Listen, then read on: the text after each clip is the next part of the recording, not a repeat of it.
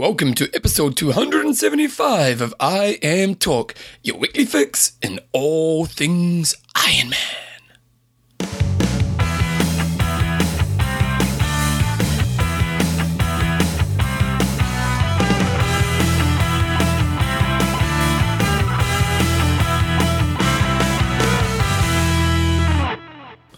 Righto guys, welcome along to episode two seventy-five of I Am Talk with Coach John Newsome and Bevan James Isles, and today's show is obviously going to be a little bit different to what we normally do because the Coach John Newsome is over in France right now doing Epic Camp, so uh, I'm going to tell you about what we're going to do in a minute, but before I do, I Am Talk is proudly brought to you by Coffees of Hawaii for the world's most tastiest coffee, um, athlinks dot com for social networking for endurance athletes, and Extreme Endurance for your lactic buffer to help you get rid of the pain and race faster.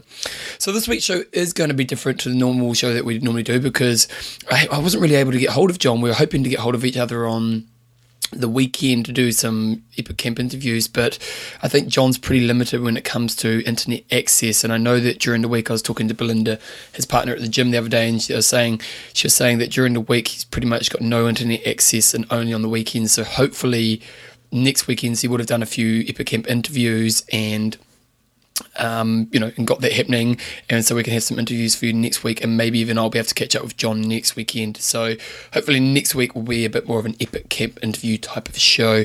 Um, so today's show is going to be completely different to what we normally do. There's not going to be no news or anything because, to be honest, I've done no P's. But um, although I must say, good old Carl Carl Hayes from TriZone sent me through a bit of a, a wrap up of the week, and so if you want to check out some news, go to TriZone. That's T R I Z O ne dot com and uh, .au, .com.au. It's an Australian website, and he's just got a bit of a wrap-up of the news, and he's talking about uh, Steelhead, and actually we've got a bit of feedback from you guys. There's a bit of kind of anger over the Steelhead race with the swim and stuff like that, and apparently there's a bit of a, a bit of a bike train happening, and uh, he's got a bit on um, the Philippines, how Pete Jacobs rocked the party and stuff. So if you want to do check out the news, you can go to tryzone dot com con dot a u or any other Tri website out there. So this month, this week's show is going to be a little bit different. We did know that when John was in France, we would be struggling a little bit to get, you know, the internet, you know, getting shows happening. And to be honest, when Joe's on Epic, I mean, John, Joe, get some crap out. When John's on Epic Camp, the boy's working his butt off. You know, he trains all day, but he pretty much did up an hour or two before the boys. He works till the end of the day. Like he's, the boy works for his money, I tell you. So, uh, you know, I'm sure he's really struggling to get anything out there. So maybe, hopefully this weekend we can catch up.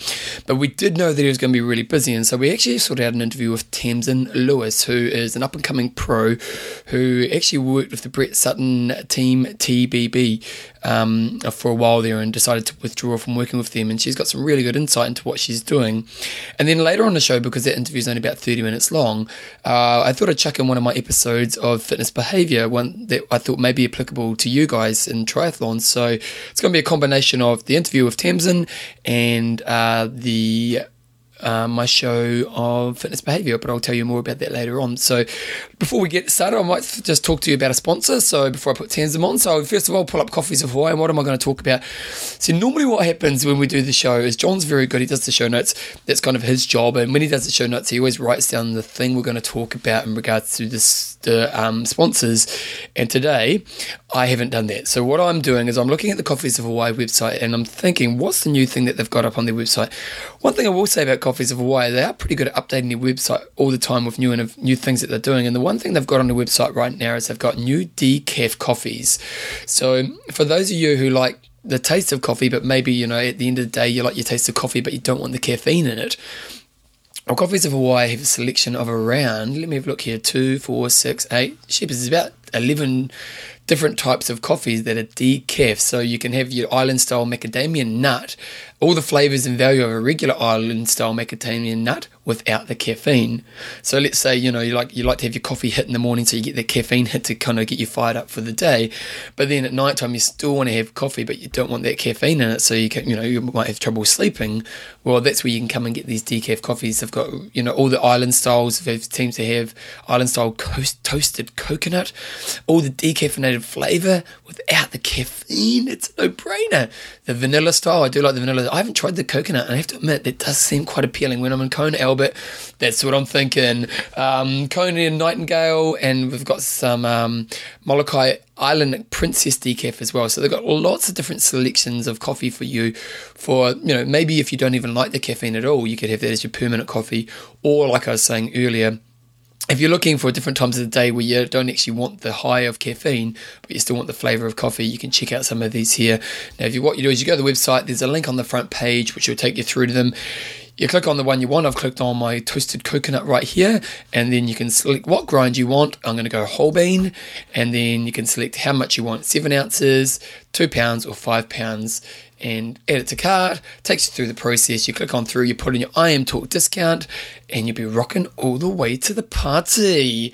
And when your friends come over for coffee, you'll look really sophisticated because you've got the cool coffee happening. You grind up your beans. Oh, yeah. It rocks. So guys, if you are, if you haven't checked out Coffees of Hawaii before, or if you have and you want some more, go to coffees of hawaii dot com because it is the world's best coffee.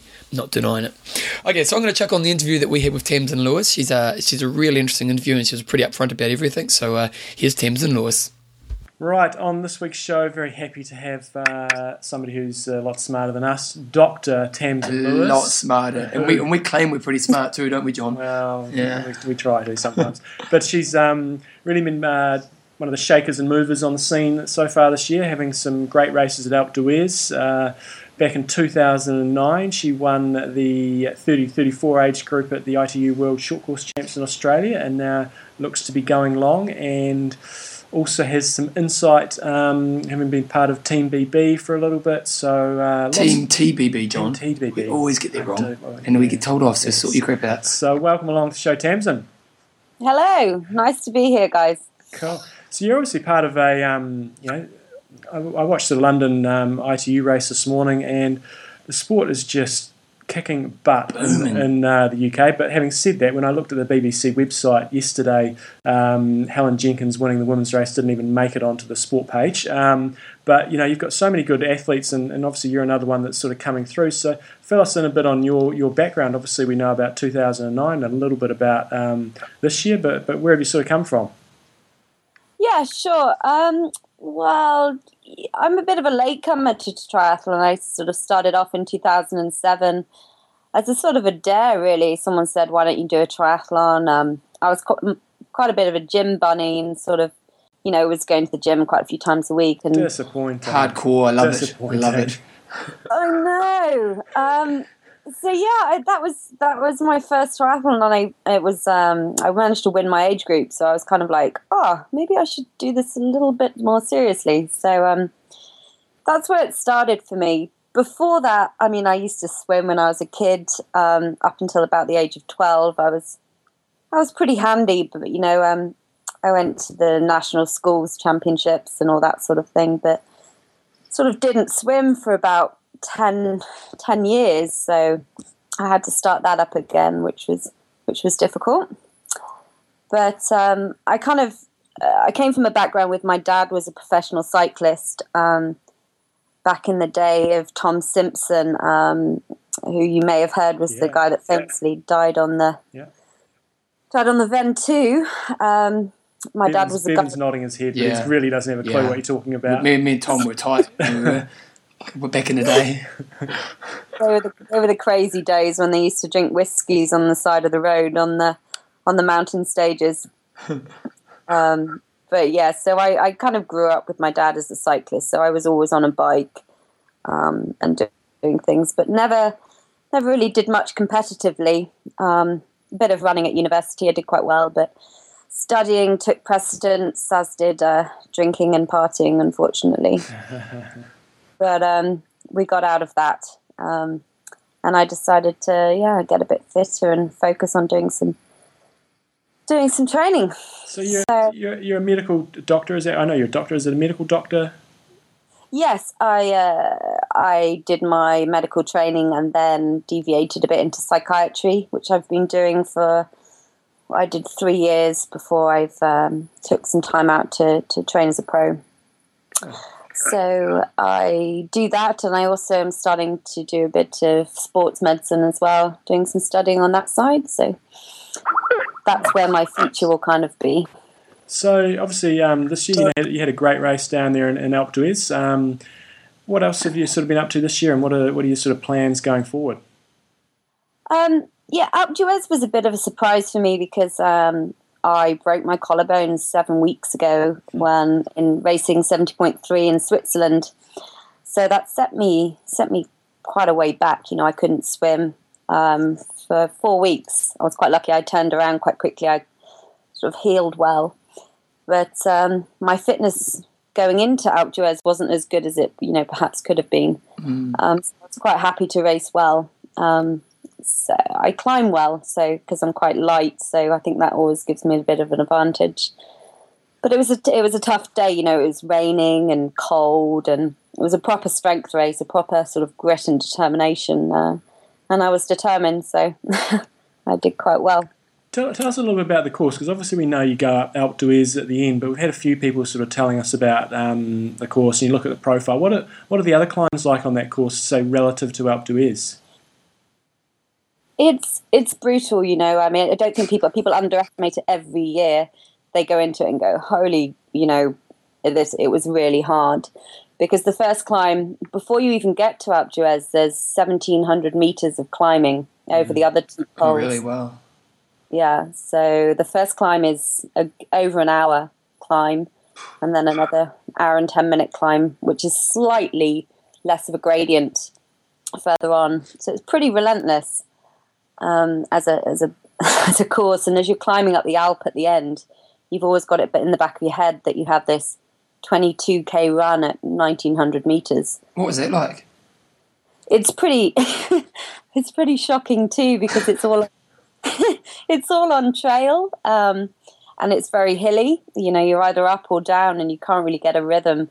So it's it's a test all the way. Um, and so yeah, I was I'd spent a week, ten days prior to the race up up at altitude, so I was a bit more accustomed to the to being able to breathe a bit better. Nice. But I know a lot of the amateurs found it tough.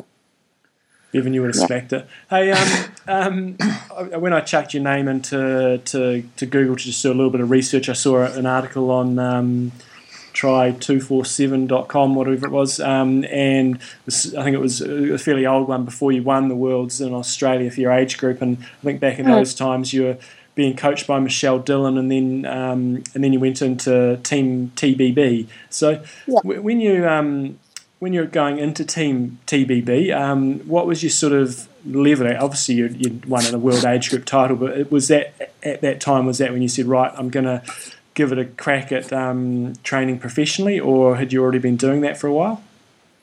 No, um, the age group world was, again, a little bit of a shock for me. I'd, Michelle was always very confidence boosting for me. She said, you know, you've got potential, Tam, you, you, you're going to do well. I didn't really expect to win until, well, it actually happened. Yeah. And then after that, I kind of thought, you know, if I need to take it any further, I need to take some time off work, because it was, I was constantly chasing my tail at work, you know, as you can imagine, mm-hmm. um, going in and out and just trying to run at lunchtime and swim after work and all the rest. But Michelle um, said to me that I, I should consider, you know, training full time and, and, and seeing where I could get. Um, so I had the option of either, you know, concentrating on Olympic distance, perhaps with her, um, or, you know, meeting with Brett Sutton uh, and training with the team. I happen to know my boyfriend is uh, a good friend of, of Chrissy Wellington, and she, he had been out and trained on a few camps just as a friend um, when Chrissy was with Team T B B. Um, so he introduced me to Brett. Um, and we had quite a few long email conversations, and he basically signed me up and said, come over and, to Thailand and train with us. Um, and I did um, in February two thousand ten, and I headed over there, and that was a, a bit of a shock to the system. just, just before we go into your Team T T B, T B B experience. What's it like? You know, you've obviously been quite an academic person, and you know, had this career path that you've worked hard towards. You know, then you look at a sport where, you know, maybe at the time you didn't know there wasn't much finance involved in the sport, but you know, was it a tough decision to move away from this academic career that you've been working really hard at to move towards sport more, or were you kind of pretty driven to take that decision? Um, uh, the decision was kind of made for me after I, I wouldn't have done it if I hadn't had had the things that I put in place, which was my my workplace. My we um, my career was um, I was allowed to take a sabbatical, um, so they basically said you can have up to three years to give this a shot, and we'll oh, still wow. keep working for you. So um, I was quite lucky in that, and also the place I was working at the time. Place called The Priory, which is uh, uh, works with people with addictions, um, et cetera. They they offered me some sponsorship money, oh, wow. so basically um, I got a uh, got a fair whack to sort of see me through. So I was very lucky. Um, so the, those um, the kind of normal stresses people would have around those decisions were actually made pretty easy for you. Yes, um, I I said to myself at the beginning though, you know, I'm going to give myself a year and see if you know see if anything comes of it, and then I'll I'll go back to work, um, but you know things often don't work out quite as cut and dry as that. It's not black and white. And no. I guess one thing um, you know I'm always interested in is, is we hear a lot about Brett Sutton and his, his techniques, but in terms of the actual training when you went in there, you'd obviously you know you'd been um, Michelle Dillon's um, no mug, so she would have I'm sure been pushing you fairly well in sessions, and you've been doing the sport for a couple of years, so I'd imagine you're training pretty hard. But was the training reg- regime itself, in terms of the actual sessions you're doing, drastically different to what you, you did in the past, or, or what you might be doing now? Was was was it really different? Uh, in one word, yes. Um, when I was training with Michelle, uh, it was a lot. You know, I was doing sixteen hours a week maximum, um, leading up to the World Age Group Championships, and that was in a heavy week. You know, mm-hmm. probably almost fourteen. So when before I came out to, to went out to Thailand, Brett sort of sent through a training program, and it was more like you know twenty-two hours, and I kind of looked at it and went, no way, you know, it was a massive difference to me. But um, actually, more like twenty-seven, I think it probably was. Um, but it took me a while to get used to the volume because I, I just hadn't done it, you know. Um, the big difference was the volume, and, and Brett's very good at that. He knew that I. Um, You know, I had I didn't have much of an endurance base, so he kind of puts put the volume in, you know, in short sessions. You know, so we'd do double bikes, or I'll do double run days and things like that to try and build it up. But that was a bit of a shock to the system, the volume difference. Yeah. At this stage, were you thinking um, Olympic or long?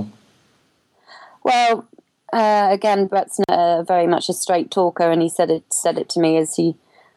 Straight out, you know, you, you're never gonna, you're not gonna be a, uh, a good enough swimmer to make the twenty twelve Olympics. Um, and he said that within ten days of meeting me. It's break your heart. Nice. And I kind of went, no, I can try, you know. Yeah. And he's like, nah. He really. said, he said, you've got a head for short course, but you've got a body for long course. Yeah. So um, that's the choice, girl. Yeah. And um, again. Uh, So much, um, you know, when we look at team sports, so much of it is about the culture of the team, but triathlon's obviously not a team sport, but more and more we're seeing that the coaches that are able to get a team together, whether it be Brett Sutton or Darren Smith or whoever, um, getting these groups together seem seem to work very well. Do you do you think that the, the team culture is, is an important part of Team B B, or is it more T B B, John? Team T B B? Sort it out, okay? Or if you do it one more time, it's Team or press-ups. Or is it more the, the Brett Sutton, the, the the coach that makes a difference, or is there a, a really strong team ethic in there? Do you know what? I, I don't think there is. I think the environment that Brett creates is very beneficial to training, and it's something I miss um, not being uh, part of the team now. Um, you know, he, he keeps his athletes away from all the, you know, bullshit. I don't know if we're allowed to say that. I'm you, you can say it if you want to ask it. Okay. um, you know, he, he hates the, the tri-world, the geek triathlon world bullshit thing, and he likes to keep people away from that as much as he can. Obviously, it's very difficult with the internet and stuff. But, you know, Thailand, we're completely out in the sticks. There's nothing around. Um, and Switzerland is pretty much the same. You know, you're out and there's there's nothing much else around. But um, on a social level, the, the, the, you know, some of the team come together and they're, and they're, they're close. You know, um, Jodie Swallow, Beck Keats, Nicholas Buick, who trains out there as well. You know, they're all they're all friends, but there are elements where it's not, uh, you know, friendship based. Um, but I think it helps the training. Um, I mean, the swim sessions are very much team based. You know, they're very hard. Um, and that's the one thing that sticks with me from Brett's training is the swim sessions were always very hard. Um, but yeah, does the does the team help? I, I think a bit, yes. Um, so, but, but you're kind of saying deep down it's actually more just the fact you're surrounded by amazing athletes all the time, which then drive you on to another level in yourself? Yes. Um, yeah, I think that's the case as well. And Brett's, Brett's very clever. He sends you out with the people that he wants to send you out on the bike with. You know, um, he, he gets you to train with the girls that he wants you to train with. Um, he pairs people up, you know, for a reason. Yeah. Um, and I know he used to do that with Bella. And uh, I had a, myself and Bella Bayless didn't get on particularly well. And I'm sure she won't mind me saying that when we got there, because I was the new kid on the block. And, you know, I was swimming up a up on her feet on the, in the pool, and we we we had a few blow-ups, and um but that now we're that doesn't sound anything like Bella. Bella blowing up people in the no? pool. Oh my goodness, we had some huge blow-ups in Christchurch when she was there. She's a great girl, but man, yeah, she says what she thinks. She's she's on a mission. Oh really? Yeah, good. Okay, yeah, I didn't didn't make money. She didn't. Yeah. So it was tough. In, in terms of um, you obviously you're not with the team now. It, it, obviously so many he's so successful, Brett, with, with so many athletes, but we know that it d- doesn't work for everybody. um, why why did it not really work for you, and, and why did you sort of move on?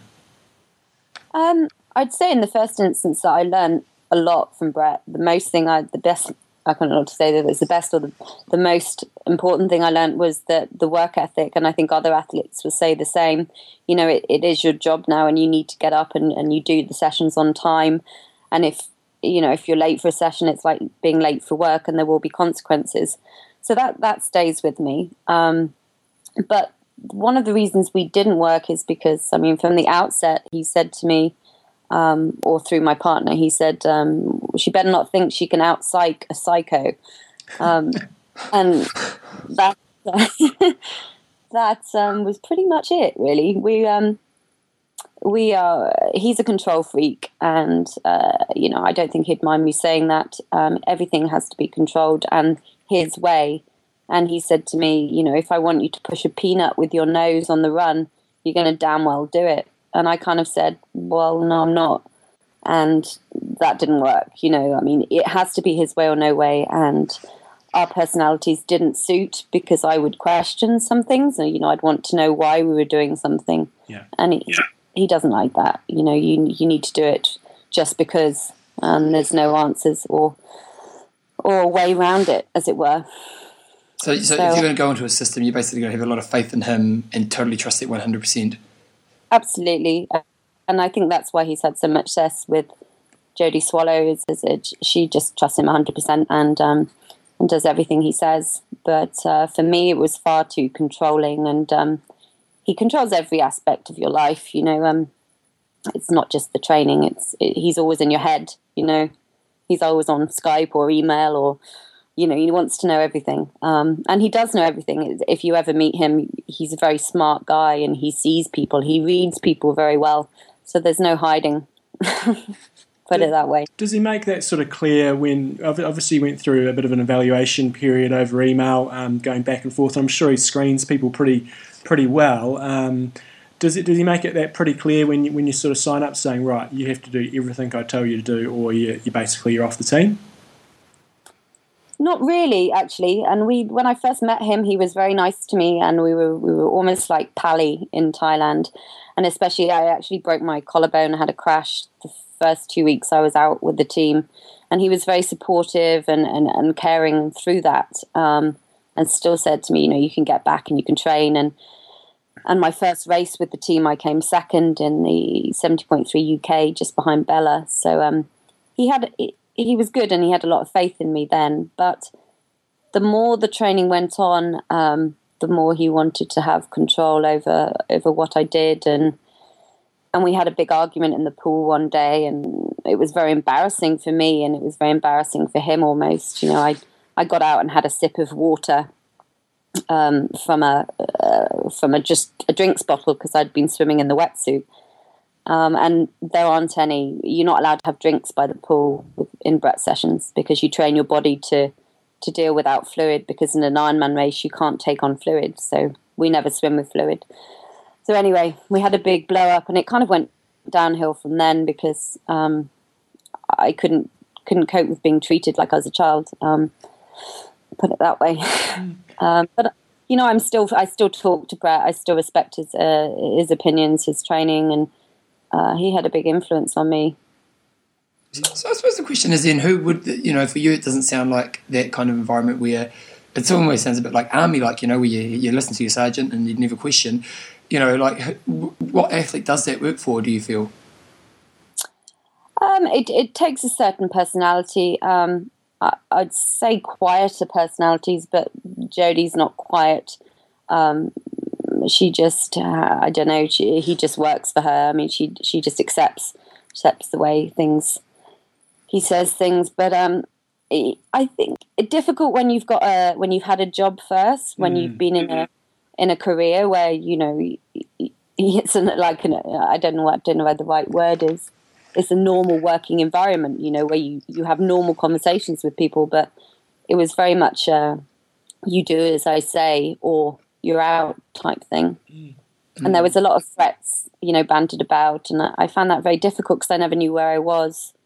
Yeah. Um, so it created instability. Wanted, yeah. I mean, he wanted me to do Ironman almost, you, you know, immediately. And I'm like, well, the longest run I've done is thirteen miles and I've only done a couple of them. Um, so I struggled with that because I didn't feel that I was ready. Um, um, but I guess it, some people like, don't question it, they just do.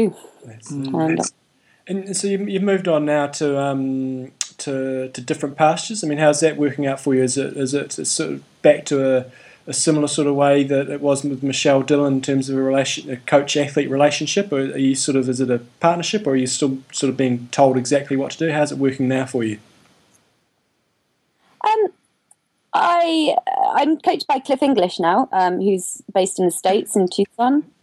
Um, he coaches T J Tollockson, Hunter Kemper. Um, I used to coach Sam McGlone. That's probably who you know him through. Mm.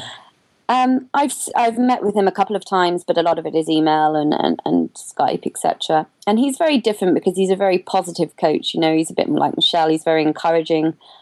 Um, there's no damning. I always used to be very scared of what Brett would say to me after each session or after each race. You know, he's very difficult to please.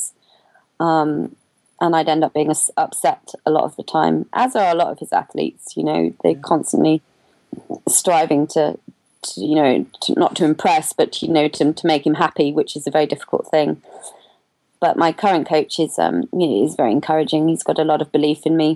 Um, the way we do things differently is the uh, I do a lot more with power now, um, yeah. with watts, with G P S. I mean, I very rarely, with Brett, I didn't use G P S at all or watts. He doesn't, he doesn't really like it. We did a lot of um, eight hundred sessions on the track, a lot of pace-based track sessions with Brett. Um, so I do a lot less track work now because I ended up getting injured and having to run through that, and that caused a lot of problems. I, uh, what, what is uh, we have got also? There's always myths around um, Brett Sutton. Is there any sort of he's a mysterious man? Is there any classic sort of things that, that stand out for you in terms of maybe sessions or, or things he doesn't let athletes do? I mean, the water bottle one there is is a, is an interesting one where you said you can't drink when you swim. But is there any other sort of real um, head scratching sort of things that he does that um, some of our listeners might find pretty entertaining? Um. He, he, I know that, I mean, I did, he didn't do this directly when I was there, but I think it was Hilary Biscay he made run a marathon on the treadmill. No, it's in true. a yeah, tiny box. Like, yeah. Had that one, and then, I mean... In, in, in, in a hallway, in a white hallway. It was a yeah. hallway or something, yeah. yeah. She told us that story. It's pretty brilliant, and Bella used to um, used to run a marathon on the track. um, yeah. you know, in eight hundred. Track. Nice. Yeah. Mm. I found that pretty scary. Yeah, um, that's scary. There was a, she'd, you know, she'd just run around and then eat a Mars bar halfway through and then eat a bit more and keep going and going and going. You're like, wow. Yeah. She, she had to train very hard, Bella did, to, to keep at the level that she did. So, um, um what, what, what do you got? What, you know, like you're kind of starting to get some results that are kind of giving you notice out there. Where's kind of your direction here forward? Um, you know, I'm, I'm pro- I'm just going to head to do as many seventy point threes now as I can. Now I'm fit and I can swim again. Um, I was considering doing the European Champs this weekend, but coach says I need some harder training under my belt. Um, so I'm, you know, I'm going to end up doing long course because it's, it's where my strength is. I can just keep going and going at the same pace. But, uh, psychologically I need to get my head around the marathon and then, uh, and then we'll go for that. so, so Kona is the long-term goal, or is it just kind of playing your cards as you see them right now? It's playing my cards. I don't want to be just another athlete that goes to Kona and, you know, finishes twenty-fifth or something like that. You know, I've always said that I, you know, if I'm not consistently doing well and podium in around the world, then, uh, you know, I'm going to go back to work. But um, obviously, like I said, it's not as simple as that. But yeah, I mean, Kona would be great. I was there last year and with supporting my partner who's who's been there five times. Um, oh. And it's, it's it's an amazing place. It's, you know, it's, what up, what up? It's got that mix of show. There's just one question I have that's kind of a random one in regards yeah. to, you know, now you've gone from being in the working environment, you know, you know this academic world, and you've been, sounds like you've done really well there. Now you've moved into being the athlete. Do you think it's going to be funny to go back to the work environment? Yes, because you constantly think about yourself as an athlete, and that's something I, I struggle with oh, some okay. days. Because every day all you do is you wake up, you think about yourself, what you need to eat, drink, sleep, train, you know, how you do well in sessions, that sort of thing. Um, and I, I miss the part that, that, you know, thinking about other people, about caring for people, um, you know, that side of me as a doctor. Mm. So I almost look forward to that a little bit. Um, however, y- you know, that's going to be, it's going to be a tough call, um, having to, you know, to give up the amount of training, because you often miss that feeling of being absolutely shattered at the end of the day. You know, if I'm not shattered at the end of most days, I'm like, oh, I haven't done enough. Um, so obviously I'll have to give that up when I when I go back to work. yeah, it's, it's interesting. I often talk to people about this and how when moving away from Ironman, it's, it's really hard because you've got so much esteem that comes from that adversity that you face every day, that to, to move away from that and find esteem in other areas can be quite a challenging thing. Mm. I've never done it, so yeah. um, one other thing that you're um, you're doing at the moment, which is obviously um, links in with, with I Am Talk, is you've been using yeah. Extreme Endurance. So tell us how that's been working for you. Obviously, you've got a, a medical background as well. So um, yeah, how has that been working for you? Um, well, I I I I notice a difference, um, and, and a lot of people say that. You know, they're not quite sure how it works or why it works. But, you know, if you read the the research there, it's pretty plain to see that it, it definitely makes a difference in terms of helping recovery from from intense exercise. And, I, and I've noticed that, you know, I recover so quickly after hard sessions compared to how I used to. And some might say, you know, that's just a training effect. But um, the the post, you know, post-intense exercise soreness is, is a lot less, and I'm totally convinced of that. Um as are people that I, you know, tell about it and, and try it for themselves. So I'm really glad to have them on board as sponsors because, yeah, I I, I think it works and it's, it's you know. Especially after races like Alpe d'Huez, you know, you need that. then that's, that's the thing. It is, it is for me. It's just that post-muscle soreness is, you know, I've done enough racing over enough years to know that. There we go, back in thirty-three. Back in thirty-three. That's how sore you get after races, and um, since I've been using it, it's been significantly less. So get on it. So um, yeah, well, hopefully I might be able to catch you over in um, France um, next week. I might get the girls along to spank us all around. They will too, mate. They'll blitz you. That will be entertaining. Yeah, Melina will be at the Olympic race, and then yeah. yeah. Uh, so. Um, so, so, I'm, so hoping that, um, I'm hoping that Rachel will be a bit tired for the first week because she's just done a, a TriStar in Estonia today. Oh, did uh, you? Yeah, she won, so yeah, she had a good day. Oh, We can put that on today's show. We will. Yes. Yep. So um, all the very best for the rest of your season, and um, and yeah, we look forward to either maybe meeting you, otherwise just following your progress, watching you dominate the dojo. Mm. Do my best, guys. Hey, thanks for your time. Thanks for coming to the show. All right. See ya. Bye. So there was uh, Tamsin Lewis, and uh, it was a pretty interesting discussion. And we might actually, John and I might actually talk about the discussion we had with her on the show um, when John gets back, because she's got some really interesting insight into, you know, life as, you know, a pretty successful person transitioning into triathlon, and obviously that Team T B B Team T B B experience. And uh, so, yeah, it was, it was she was a lovely person too. Hey, and, and before the show, we were actually talking to her and saying, have you ever listened to the show? She said she's been listening from the start. So, hey, any any pro that listens to our show, we love you. So keep on rocking. So anyway, uh, there was Tamsin Lewis. Now, just before I go on to the next part of the show, I'm going to talk to you about Athlinks dot com, sponsor number two of uh, I Am Talk. And Athlinks dot com, the cool thing, I was just going to do my little John's research before I kind of talked about Athlinks, and I pulled up the website. And one thing they really do is they're good at establishing relationships with companies that can get you discounts on things that, you know, you may want to use in your training. And, and recently we've been talking about the sippy socks that they've had up on their front page.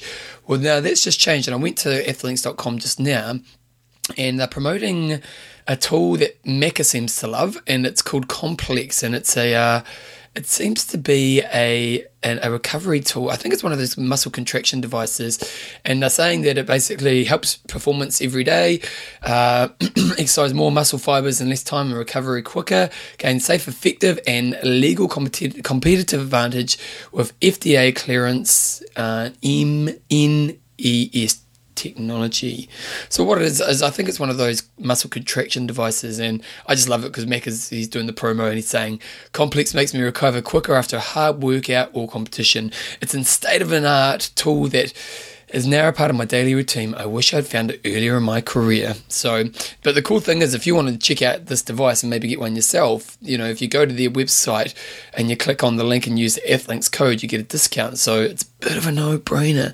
The other cool thing, like I hadn't even signed into Athlinks today, I just kind of pulled up their front page, but it knows where you are and it knows where people are in your area. And so on Athlinks, I, uh, I, you know, you can see on my front page, it's got members near you, and I've got Andrew, uh, Matthew Savage from Palmerston North, Andrew Kerr, T-Rex or Diplodocus. Um, then we've got Anthony Ham from Hastings. We've got Danny Eagleton from Napier. We've got Paul Miller from Tauranga and Rob Dallimore from Auckland. So, you know, like if you're in a local area, you can go on Athlinks, you can check out people close to you. And, you know, once you sign in, it could be even more specific and give you, you know, people in your area, you can actually contact and maybe train. And I know for a few of you, like I know when I first started doing triathlon, I didn't know anyone. For my first Ironman, I didn't actually know anybody to train with. So I didn't know any training routes. I didn't know anyone to train with. So basically, first Ironman I ever did, I trained every bit by myself. I think I went for one training ride with another person. And I went, my training routes was just the boringest routes of all. I basically went on one straight road in one direction, turned around, came back. And I did that ride every day because well, I didn't really know training rides because I wasn't really an experienced athlete. So, you know, if you are new to triathlon and you're looking, you know, for people to train with, Athlinks dot com is a really good way to do it because you can check out people in your area. And, and you know, triathletes are a really cool bunch of people. So you could just email someone through Athlinks and just say, you know, I'm looking for some, some people to train with or some training routes. Could you give me a hand? And I guarantee that the people will be really helpful in helping you kind of get out there and learn more about the sport in your area. So Athlinks dot com, if you aren't a part of it already, chuck get on the website and join up, and you too can get all the benefits of being a member on Athlinks dot com. Okay, now what I'm going to do is I'm going to choose a show of um, fitness behavior, which is, I suppose, for, you know, I know a lot of you guys probably listen to fitness behavior, so you may have actually heard this one before, but for those of you who don't listen to fitness behavior, fitness behavior is, it's another podcast I do just by myself, and it's really based around general fitness kind of uh, education, I suppose. And it kind of, I'm always fascinated with the concept of why is it that you get one person who just knows they're going to exercise for life. And I imagine when I talk to you guys, you know, you really identify with that. Like, I know that for the rest of my life, I'm going to exercise. I know that it's just going to be a part of my life, you know, from here forward. There may be times when I'm more focused and more driven and than other times, but overall, I know why that is. And, and I'm a big believer that the person who is that person has an understanding of the behaviors that is, that it, that it, cre- it takes to create that lifestyle. And so I kind of just started doing this podcast. It's actually been a year since I've been doing this podcast, and I only do it once a month. So it's a monthly podcast that I do. And it, it's kind of trying to be different to what most fitness content out there. Most fitness content is trying to sell image. And I'm a real big believer in, in growth through fitness, both physically and mentally. And so this, this show is really about the behaviors, you know, that you can have in your life that can help you be more successful fitness. And in this latest show that I'm going to put on here, is it's on the concept of black and white rules, and I probably won't talk too much about it right now. I'll just chuck it on, and you guys can have a listen and uh, enjoy. Here we go.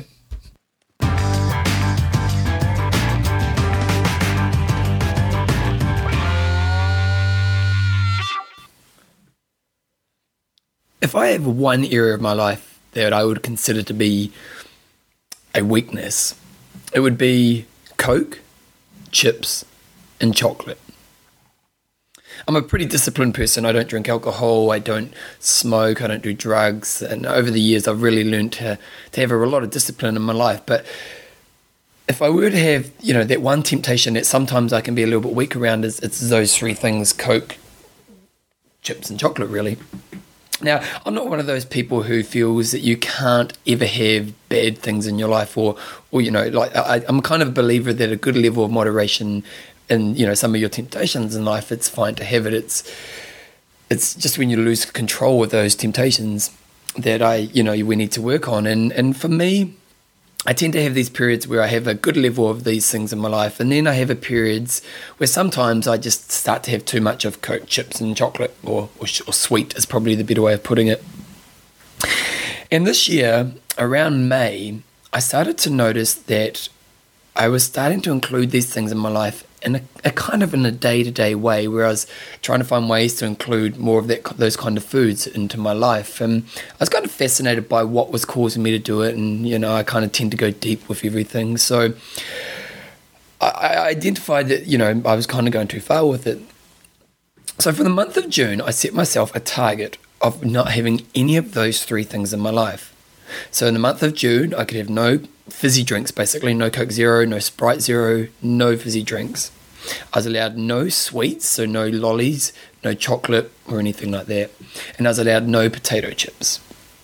So on the first of June, I, or the, you know, last day leading, leading up to June, then the first of June came along and I cut off those foods.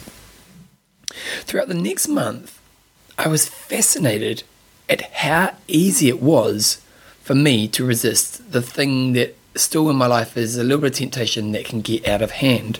For the month of June, I found it extremely easy to not have those foods. This was really fascinating to me. You know, how is it that you can have this one thing that, you know, is a bit of a temptation on the mind often?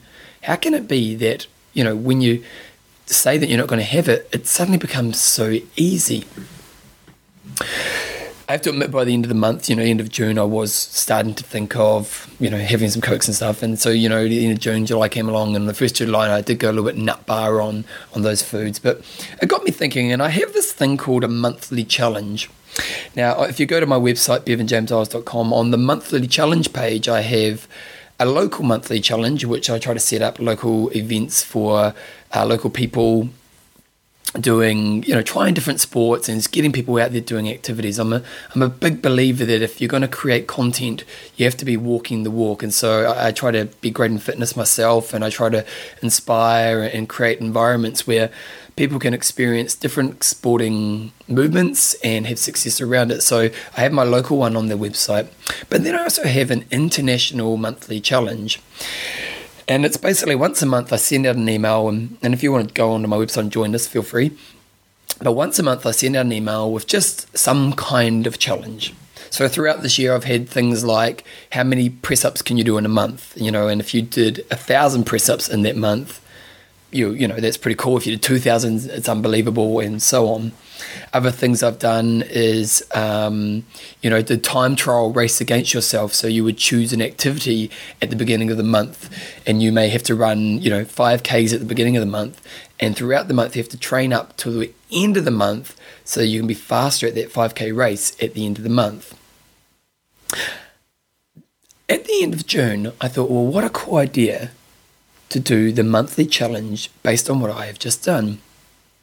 So for the month of August, I sent out the email with the monthly challenge that stated that for the month of August, you have to choose one area of your life where you have temptation that you think you may sometimes go out of control of, and you have to remove that temptation from your life for that month. Different people chose different things. Some people were like me and they chose, you know, the chocolates and the sweet foods or, you know, the fatty foods. Some people chose alcohol. Some people removed uh, coffee from their life. You know, different people had different things. You got to choose your own temptation. So the month started and I was really fascinated to see if the people on my database doing this experience were having a similar experience to what I had in June. Were these people going to find it easy to resist the temptation that normally in their everyday life would be a real struggle to, to you know to resist? And what I found was it really was the case. Throughout the month, I started getting emails from people just saying, "Wow, I'm finding it really easy to resist, you know, my alcohol in my life or my chocolate." And there's a real example that was really interesting to me. There's a lady at the gym at my theory classes. I do um, R P M, which is like a spin class. And there's a lady called Michelle who comes to my R P M classes all the time. Michelle's a um, a, a mum of two children. She's got this wild kind of short bob cut curly hair and um, a real, real just lovely person who's got a nice energy about her. Loves to just kill herself when she's training. When you're teaching a class, you look down on Michelle and she's always just got her head down going as crazy as she can. And Michelle, but you know, when she found out we were doing this challenge, just came up to me and started talking to me about it and saying, "Well, I'm gonna, I'm gonna, I'm gonna resist." Now, I'm pretty sure hers were like chocolate for a month. You know, chocolate was her temptation. I'm gonna resist chocolate for the month of August. So throughout the month, we started. You know, she'd see it at the gym every week, and she'd give me an update on how it's going. And like me, she was fascinated with how easy it was for her to resist chocolate in her life. That once she decided that for this month she wasn't going to have chocolate, suddenly the thing that had always been the big temptation, it's like it no longer existed for her, that she was able to develop strategies to remove that from her life. By the end of the month, we, we caught up again, and I remember a few days before the end of the month, she had to admit that she was looking forward to getting some chocolate back in her life, but you know, she, she felt she'd learned some really good strategies to overcome the temptation, and that once she had chocolate back in her life, she'd be able to develop some, you know, maintain those strategies so she could have a healthier level of that temptation.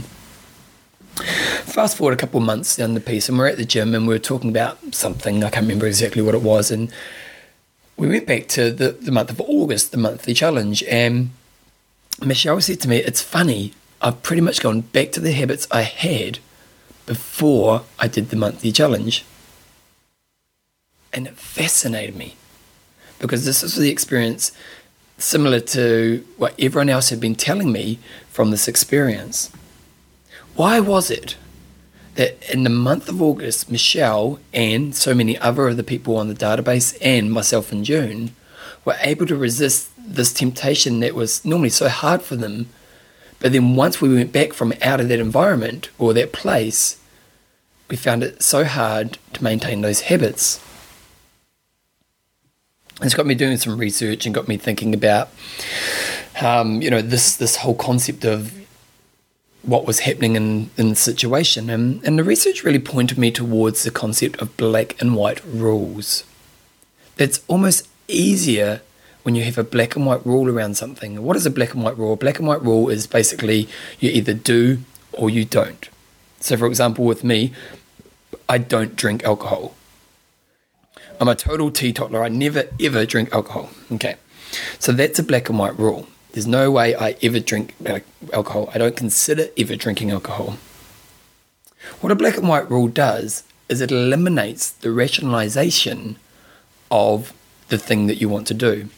An example of it would be with alcohol. So let's say, for example, I wanted, if I did drink alcohol and I liked a glass of wine every night, and a, a healthy level for me would be have a glass of wine with dinner every night. But occasionally, I may want to have a little bit more than that. So because of that, I may think to myself, you know, well, what I'll do is instead of, you know, having half a glass of wine at night, I'll fill up right up to the top, just to make sure I can get that little bit more out of it. I'm rationalizing how I can have more of that temptation. Or I may even go, well, I have two glasses of wine tonight because I'm going to be training really hard tomorrow. So that allows for me to have that little bit extra. That when we have these things in our life, when we have it, we go to the rational place where we're, we're fighting against our mind, rationalizing why we should be allowed more of the temptation. But when we have a black and white rule, I don't drink alcohol, your mind does not even consider the possibility of having that temptation. Black and white rules eliminate willpower. They eliminate willpower. When you have vague rules or open rules that are open to temptation, you are going into a rationalization place where you have to use willpower. It's almost like you you have a lawyer whose job it is to find a loophole in the contract that you've created with yourself. And the lawyer is just at you the whole time, giving you reasons, rationalizations on why you should do what you are doing. Whereas when there's a black and white rule, there's no option, so your mind looks for strategies for you to be successful based on those rules. I thought I'd give you an example of a situation I had recently that really kind of, you know, highlighted this. I, I travel a lot for my job. I get to travel around a lot, and I spend a lot of time in airports throughout that travel. And um, recently, I, I noticed something start to happen with myself around this whole black and rule, white rules. I was um, at the airport, and I was really hungry. This is probably about eighteen months ago, and I was really hungry. And what I hate about airport is how much they charge you for stuff. Now, if you know me, you know I'm a bit of a tight bum when it comes to money. I don't like wasting money on, on unnecessary things. And I always find it really frustrating when you're at the airport and you're hungry and the amount they charge for food, because I kind of feel it's daylight robbery that, you know, they've got a monopoly on location, so they, you know, they know they can charge you more. So I'm at the airport, and I'm looking at some healthy food options, but really it's going to cost me like twenty-five dollars. I think it may have even been somewhere like U S, so like twenty-five dollars U S, which in New Zealand is probably forty bucks just for a meal. And I, I was getting a little bit frustrated by that. I look next to me and there's Burger King. Now I haven't done, you know, one of my black and white rules is no fast food, and that I haven't done fast food in like fourteen years of my life. Having a McDonald's, having a Burger King, having a K F C in a long, long time. But in this moment, I just thought to myself, I can pay twenty-five bucks for a healthy meal where I can do a once off and have a Burger King and pay ten bucks and get a good feed in. So, you know, I went to Burger King, and, you know, the tight side of me won, and I went over to Burger King, and admittedly I kind of went O T T because I never have Burger King. I, you know, I upsized the meal, and I got a large drink, and I got a sundae, and I ate so much food I felt sick. On the way home from that trip, I kind of thought to myself, well, you know what? I could probably have Burger King again. Maybe I'll make it the rule that whenever I'm at airports, I can have Burger King. And that's what started to happen. Over the next few months, whenever I travelled, I'd hit the airport and I'd go straight to Burger King to order my meal. And it was actually quite funny just looking back on it right now, is that I was almost looking forward to travel so that I could have fast food. But then I noticed something really interesting happen. When I was at home, away from the airports in my everyday life, the idea of doing fast food again became appealing. That I started to think, it was like the lawyer in me was finding loopholes in my contract and starting to think of ways that I could include fast food back in my life. And it got to the point where I bought fast food a few times. I bought McDonald's, I bought um, Burger King a couple of times, and I even had K F C. Now, again, I'm not picking on these companies. You know, if you want to have those food, that's okay. But for me, for like fourteen years of my life, it had been all easy for me to resist these temptations. But because I'd let this little rule of allowing myself to have temptation of, of fast food at airports, suddenly it started to come into my everyday life.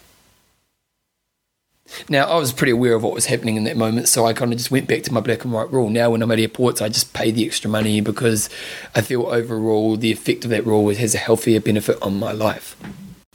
What was also really interesting was when I eliminated, or I went back to my black and white rule, was that, you know, it became easy again.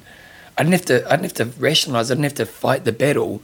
It was like, it was just become easy again to resist that temptation. It was like no longer a problem. What's happening here is that when we have black and white rules, our mind becomes great at developing strategies for you to be successful in maintaining those rules. I'll go back to the Michelle example earlier on in the in the show. You know, when in the month of August, it was really interesting talking, and actually probably more at the end of the month before she went back into having chocolate in her life. It was really interesting. She was saying, you know, I just seem to find these ways to avoid it. And it was, it was like it was really easy for her. And that's what you find when you have black and white rules. Your mind has an ability to figure out a successful strategy around it because it knows you're not allowed it. I suppose, you know, let's look at, you know, up to this point I've really just talked about, um, you know, the nutritional side of things, but let's look at it as an athlete. I, I was in a race a few years ago, a race called Challenge Route, which is like an iron distance race over in Germany, and it's it's an amazing race that you have like, there's a section of it where you ride through like thirty thousand spectators, and it's just, you know, one of the highlights of my life. And And at this race, there was a race between third and fourth between a guy called Chris McDonald, who is one of the world's top triathletes, and another guy called Luke Dragster, who again is another top triathlete.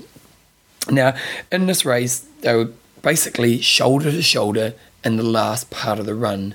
And in an Ironman, which is a long-distance endurance sport, it's pretty rare to have a sprint off at the end of the race. But these two guys were racing for third, were pretty much shoulder to shoulder with a few Ks to go in the race.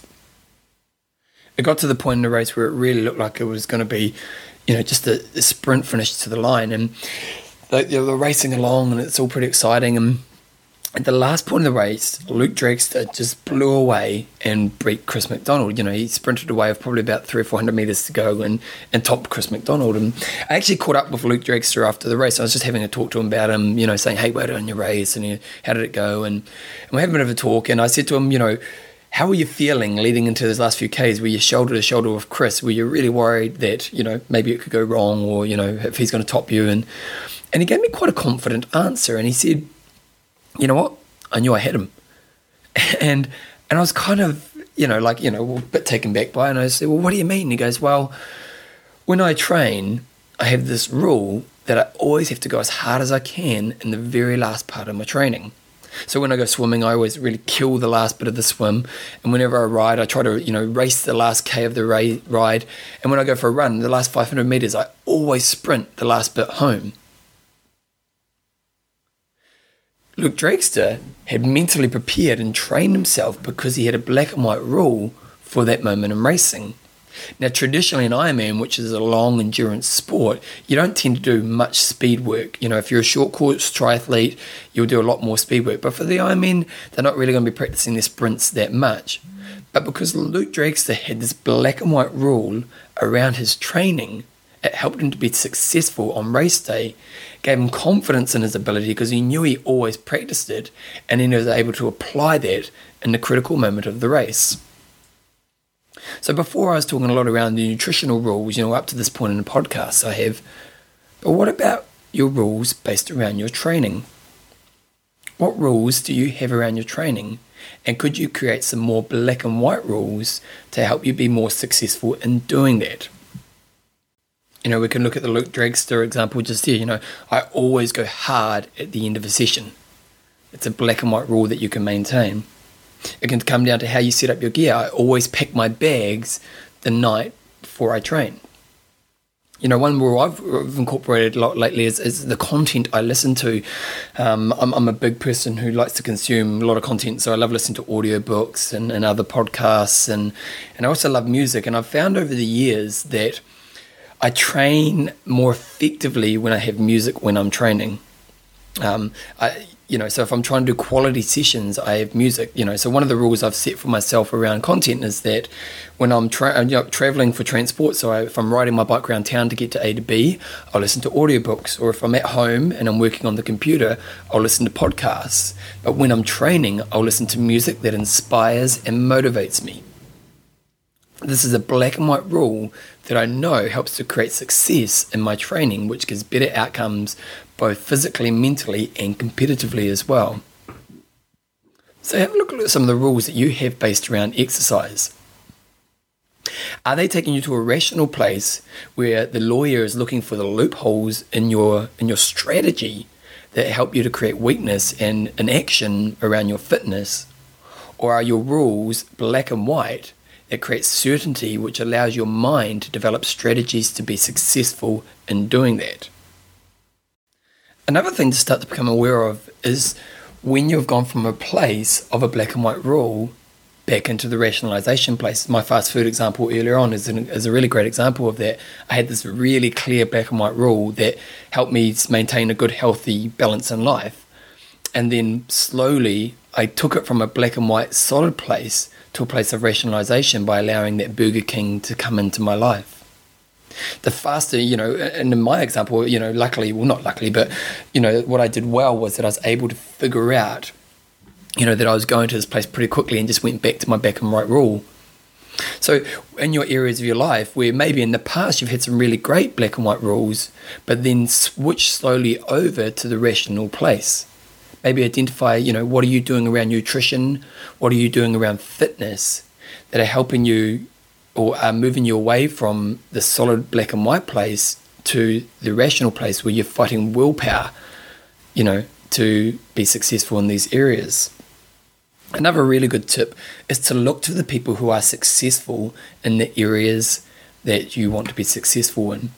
So if you have a friend who you know is really fit or really healthy or, or has really good dietary habits, what are the rules they have around this? I know I have, an example of this I have is uh, there's a lady called Em um, who's a sports nutritionist in New Zealand and also a top elite athlete. And she came around to my house not so long ago to do an interview for my other podcast. And when I had her on, she told me how she's just recently turned vegan.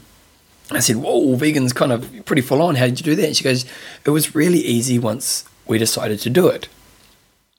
Again, because she had set a black and white rule around this way of living, she was able to create success around that. So look to some of the people in your life and just ask them, what are some of the rules that you have around the area that you're struggling in? So if it's junk food, what are the rules that you have around junk food? What are the rules that you have around exercise? And see, by putting those into your life, what kind of effect they will have on your life. I think ultimately what you need to do is you need to trial it.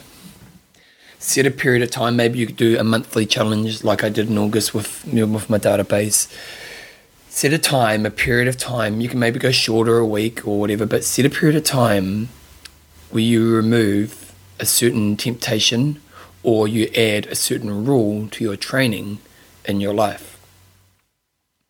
And just notice what happens in that experience for you. You know, you could try it for a week. Let's say for a week, you know, I go back to my place of no chocolate for a week. And notice that once I've set that black and white rule, once you've set that black and white rule, notice how you've come up with strategies to be successful. You know, you'll probably think, you know, you'll probably find that you don't buy chocolate and you don't have chocolate around the house. You'll probably find, um, you know, the ways that you normally consume chocolate, you'll lessen them and you'll find ways to, you know, other strategies to be successful. You may look for healthier options at those times to help replace the food need at that time. And then at the end of that period of time, ask yourself, is it worth me bringing that temptation back in my life? Is it worth me bringing that temptation back in my life?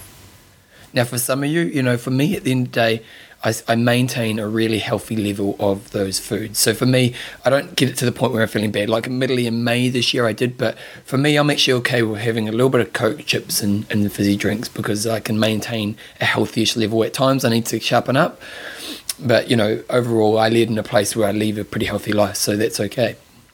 But if you have an area of your life that you know is creating unhealthiness for you, is it a better thing to maybe make it a black and white rule that you don't have that in your life anymore? And then when you look at your training, are you just going through the motions? Are you just ticking the box? Or are you not even training? And what are some of the black and white rules that you could create around the procedure of training? You know, that stuff I talked about earlier, you know, like setting up the bag the night beforehand, Um, maybe getting someone to come along with, you know, I always train in groups or whatever it is. You know, what's the procedure that gets you to the point where you're exercising? And what are some black and white rules that you can create around that so that you always do that? And then in training, what can you do to help you be more successful to achieve better outcomes from your sessions? You know, in my industry, you see people who turn up and they turn their legs over for an hour on a bike and, you know, they don't even get their heart rate up. And sometimes you wonder, well, what was the point of that hour? Whereas maybe if they had some good, clear black and white rules around their training, they'd be more successful in creating sessions that were delivering the outcomes that they desired. So trial it. Give it a try and see what you think. I have created a workbook for this one. I create a workbook for every um, podcast that we do, and this time I've created a workbook that's really helping you identify some areas where you've got some black and white rules and where you can create some more black and white rules and some, you know, just some learning experience around you to create some more awareness. So if you want to check that out, you can go to my website. It costs you two bucks. Get it off the website and, and check it out. Spend some time reflecting and, and creating awareness around these things. Rationalization is, is a hard thing to beat. It's like you have a devil on your shoulder, and the devil on your shoulder is, is showing you your temptations. It's talking in your ear about these temptations. It's putting pictures in your mind about what these temptations will bring to your life. It's working like that lawyer trying to find those loopholes in your in your contract to be healthy. And when we're in that rational place, we're using our willpower to fight really hard, but it's hard. But if we create black and white rules in our life, it's like we've made that devil just disappear, and that we're able to find strategies that create success in the areas that we want to be successful in life. So spend some time, trial it, find the areas you need some black and white rules, add them into your life for a period of time, and notice the difference it has. I think you'd be surprised. And then maybe you could incorporate them as an ongoing thing.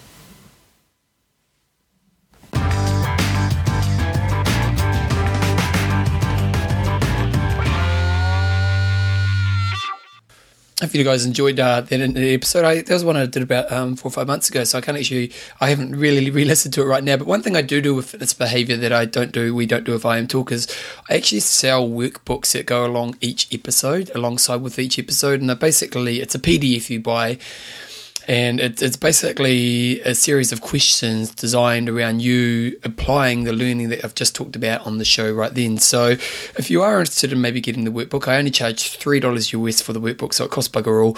And it's a basically a P D F around ten to twelve pages long, and just takes you through a series of questions that you can sit down and actually consciously choose to add some of these black and white rules into your life and the areas that maybe you need to be a bit sharper on. I didn't really talk too much about the training effect, or I can't remember if I talked about the training effect too much in this one, but I do think black and white rules in training is a really good thing to talk about. Actually, I think now I may have actually talked about it on the show, but the thing is, is to have some black and white rules around your training is a really good thing to happen. You know, I always finish my wrong run strong and hard. I always leave on time. Whatever those rules will be, if you can set them in place, it just creates better behaviours around your training so you can be more effective in the training that you are doing. So again, if you want to get a workbook that you can use to, you know, to maybe to your training or maybe to some areas of your life where you do have some behaviours you would like to be stronger on, go to, um, I'll have it on this week's show notes, which is w w w dot i am talk dot m e, and there'll be a little link there. And again, it's just three dollars U S. Bit of a no-brainer.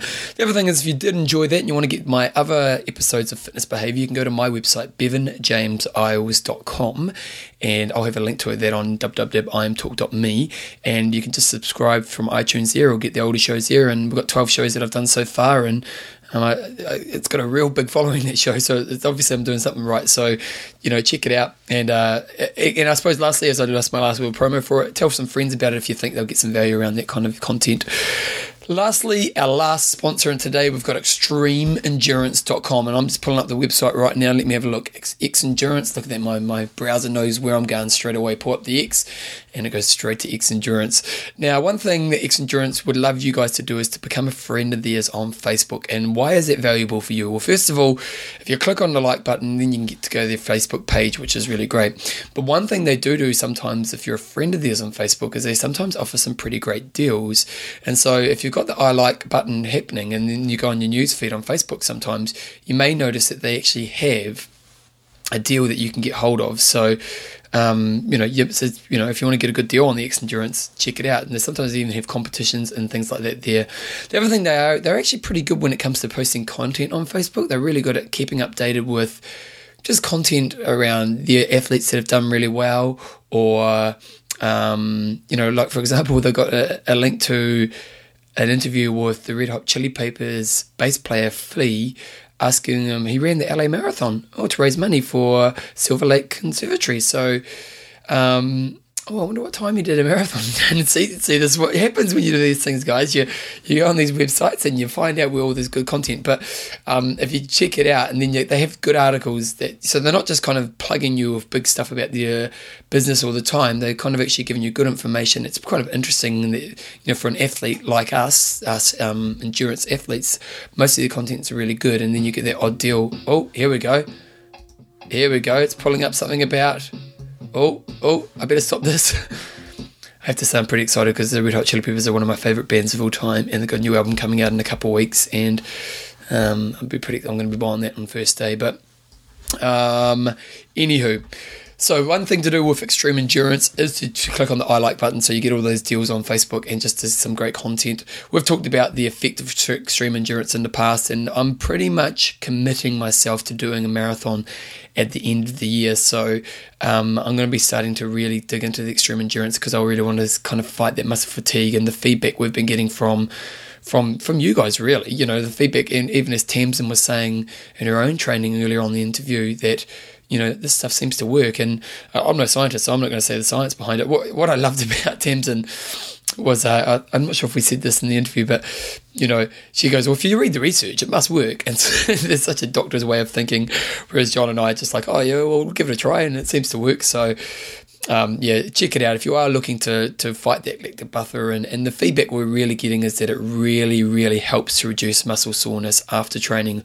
which makes you perform better in your next day's training. So, check it out, x endurance dot com, and you can't go too far wrong. So just quick, quick, oh, I got a text. Is that from John? No, it's not. Um, it's somebody else, so I'll leave that one alone. Um, so the sponsors quickly are athlinks dot com for your social networking for endurance athletes. Um, Coffees of Hawaii, get the uh, decaf, and Extreme Endurance, just because Tamsin said so. So, uh, what else has been happening? So, well, I tell you what, John's chosen a great time to leave Christchurch because a few weeks ago we had a bit of snow, and I, for, it's funny when you live in a city that doesn't normally get snow, because uh, last night, or last two nights, we've had a massive downfalls of snow. Now, massive for us is probably not massive for a lot of guys listening into the show, but our city never has snow. Like in Christchurch in my lifetime, I probably remember three times we've had, you know, real snow, not just a, a bit of a spluttering, actually, you know, where it's on the ground and you're kind of up to your knees in it. And uh, we're up on the hill right now, and it, it's it's just bloody beautiful, to be honest. I'm not kind of used to it, but John's chosen a good time to be away because the city, it's funny when you live in a city that doesn't snow all the time. Um, our city's pretty much come to a standstill. Like yesterday, no one went to work. Uh, last night's dump was more, so today no one will be going to work as well. So it's kind of, It's kind of crazy, really, you know, like, but it's also quite pretty. So we're just kind of enjoying it. It's quite nice for me because I work from home mostly. So I've just been working from home, but I must say it hasn't really helped my training. I was meant to do a three hour run the other day, and that didn't happen. So I've got this big race coming up in a month, and I'm missing some real key sessions. But the second half of this week, I'm going to be an absolute animal. Um, John's on Epic Camp now. If you do want to follow up on what the boys are doing on Epic Camp, I think they've got one chick. So the boys, the people are doing on Epic Camp. You can go to epic camp dot com. They've got the daily blogs. I went and read John's first blog the other day, and it sounds like he's going to be pretty busy for the first week. They've got Scott Melina doing some writing, uh, Madman Lord, Russell Cox, you know, Douglas. There's a few people doing daily updates on the Epic Camp experience, so you can check it out at epic camp dot com. They also have photos and, and all that good stuff. Uh, also, if you are thinking about doing John's camp, um, you know, you can email us and I'll send you through to John so you can get in informa- and know the information about it. It's a Kona camp. It's a seven-day camp. It's going to be a really wicked experience, and it finishes off doing the Kona seventy point three. So, it, it, you know, and... Your Epic Camp really is, you, as much as Melina and Gordo have been a part of it, it's really John is the man behind it doing all the hard yards. And so, um, you know, when John puts on a camp, you're going to be treated really well. He knows how to make the most of the camp and deliver a really, really great experience. So if you are thinking about doing a camp, you know, in your mid-season next year, I highly recommend that you email John and check out his camp that he's going to be doing in Kona, because it's a seven-day camp and it'll be absolutely phenomenal. Anyway, um, I think I'll pretty much wrap up the show for now. It's uh, pretty much been this week. Um, hopefully I'll get hold of John this weekend. We'll have some Epic Camp interview guys for you guys next week, and then the week after next we'll be back to normal. And to be honest, the week after that we'll be really starting our Kona countdown, really, because It's pretty exciting times, guys. We're going to Kona and it's going to rock and roll. So that's uh, this week's show. Um, just one quick note. Heltel met John on the webs- on the camp, as we were talking about last week. And uh, he took him for a ride up the hill, and apparently they, they, they had a really great ride. And I've got a, webs- a photo, actually, not a website, I've got a photo that I'm going to put on the website of Heltel and John up the top of some beautiful mountain. It's a really great photo. And uh, I'm sure John will talk about that ride when he gets back from Epic Camp. So that's this week's show. Uh, I'm M. Russ. No. Oh, see, I always say the other bit. John goes, I'm Russ. I say, I'm men don't. Train hard, train smart, kia kaha.